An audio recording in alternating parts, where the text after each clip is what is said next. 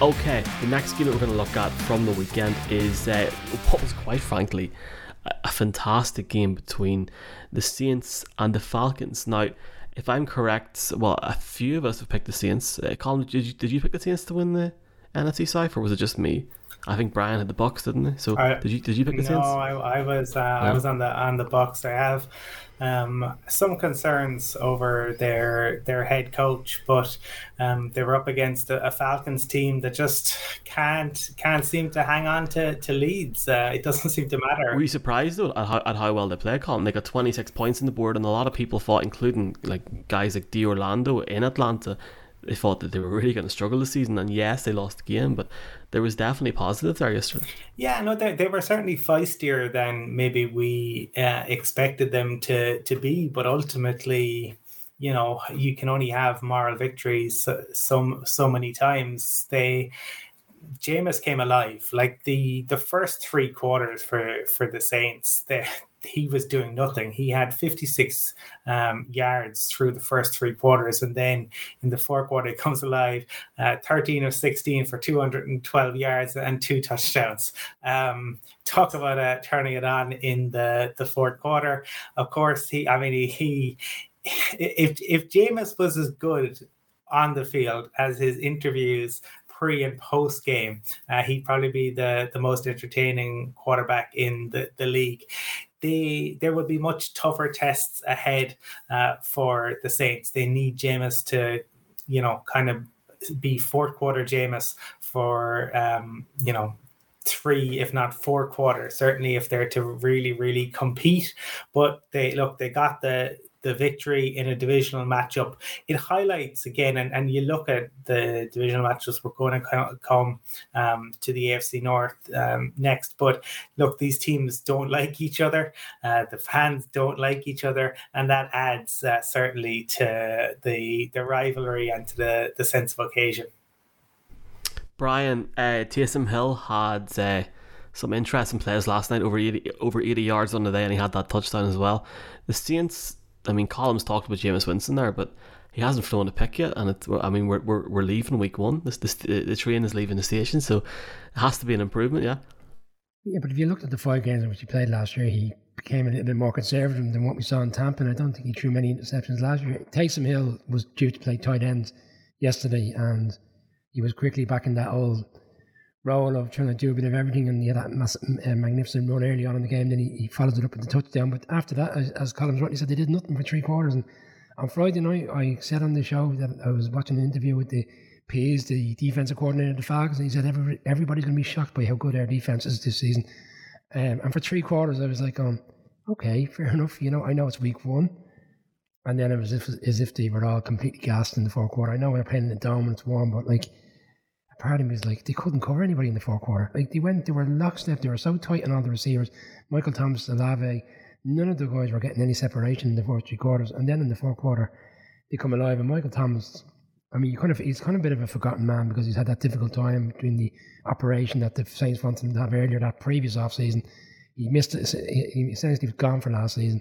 Comes back and he, he still shows the player he is in terms of catching those two two great t- touchdowns. One of which, like he got, he pulled it in. It wasn't a fantastic throw from Jameis. He was, you know, it was more the, the catch from Thomas more so than the throw. But the Falcons still find ways. Like it's it's it's that feeling of you move on from a you know a, pre- a previous head coach and things change and the dynamic of the team change. But even under Arthur Smith, they just find ways to lose games. And like at no stage yesterday, going into the fourth, did anybody think it was no more than a than a Falcons Falcons uh, win? And like you can see because like just for the Saints now, they play the Bucks this weekend, and that's a difficult game itself. But if they had lost that game going into the Bucks game, the pressure would have been immense immediately. Not to fall two games behind in the division, and all of a sudden they've won, and they're they're going to be cock a hoop going into this weekend, where the Falcons now have to go into the Rams, who are, you know, they'll have had ten days to recover from the defeat against the a stinging defeat against against the Bills. So you kind of feel for them already. Yeah, Atlanta has blown three 15 point plus point leads since 2020. The rest of the league has blown two 15 plus point leads combined. Wow. Let's let's leave that there. I mean, let's see what happens next week. Uh, Steelers Bengals Colin. Um, part of me wants to say what a game. The other part of me wants to talk about the first half from Joe Burrow. the other part of me wants to talk about the amount of points that the Steelers defense helped put up in the sense of not even having to try and score, but you know, Mitchell Trubisky on the day had what one passing touchdown. There was no rushing touchdowns for the Steelers. Uh, it looks like TJ Watt could be out for the season.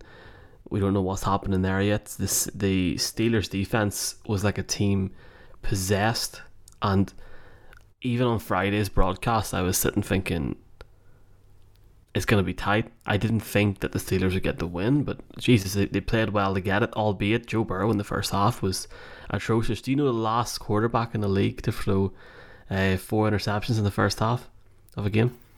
Oh, uh, I'm the the guy with the the Bills was it um Nathan Peter uh, was it Josh Allen against the Jets oh, two I years thought, ago. I, I know. the, the, backup. Wow, there you go.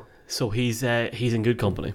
Yeah. Look, He's all right. so, sometimes it can happen, and you'd be very surprised if something like that was to to happen again. But they were awful yesterday in, in, in the first half, and, and Burrow has to take his share of the blame. Like some of the picks, uh, the pick six that, that he threw. I mean, we we criticized, I suppose, uh, Lance earlier for not seeing the the safety. Burrow did exactly the same on a couple of occasions uh, yesterday, and he took a, a, huge number of sacks again, sacked seven times, forced fumble, um, and yet. They should, they could, and probably should have won the game.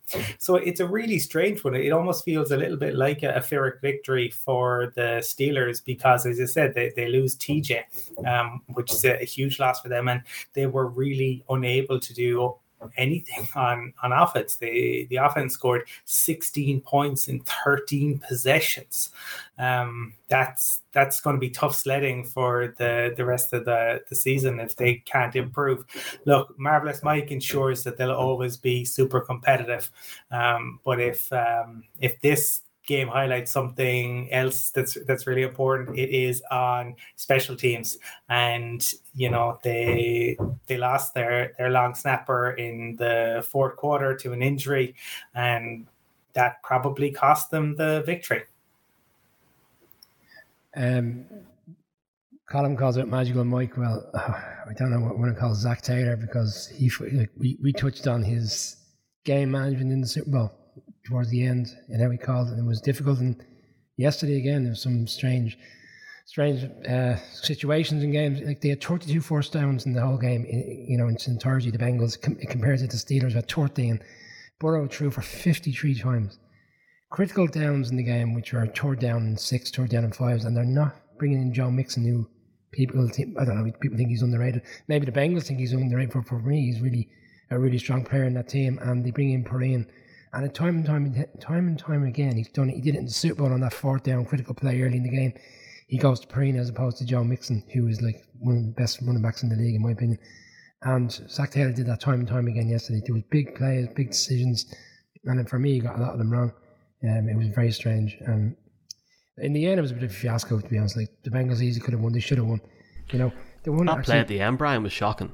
Like the, the, the play clock and the decision that Zac Taylor made was atrocious. He, yeah, he he punted with 20 seconds to go when he had an opportunity to walk to, to drain the clock by 17 seconds, and he didn't do that either, which was which was weird. Like I, am surprised it wasn't called out in the commentary. It was kind of like as if like we'll give the Bengals a pass here and give the, the head coach a pass because he was in the Super Bowl. That was that was strange. I thought the officiating was a bit strange.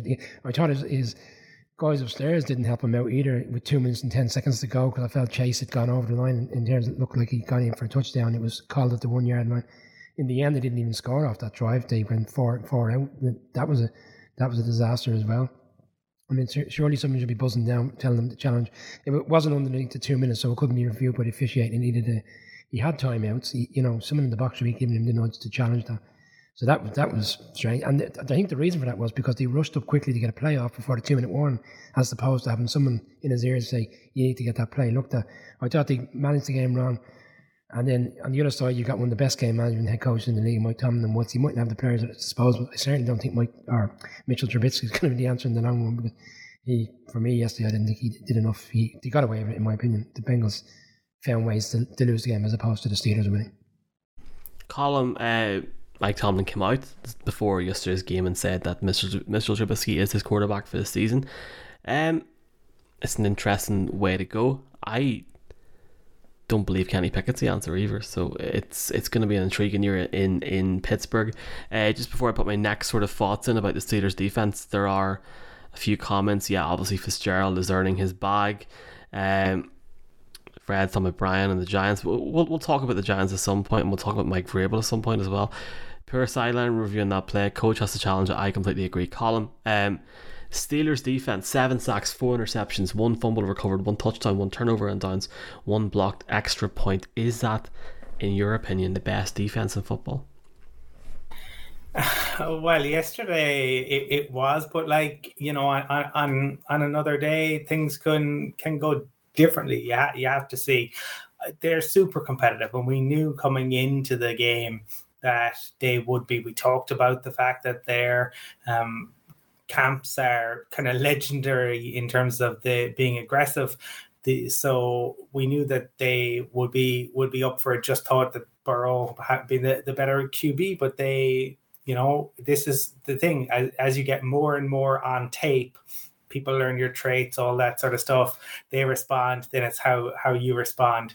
I I mean, I think both sides will probably come away from it thinking you know there's so much more we we need uh, to to do um, and there's so much more that that we can do. But you would have to say you know as strong as their defense was yesterday if TJ Watt is out for the entirety of the season that is a huge loss. He is an absolute game wrecker.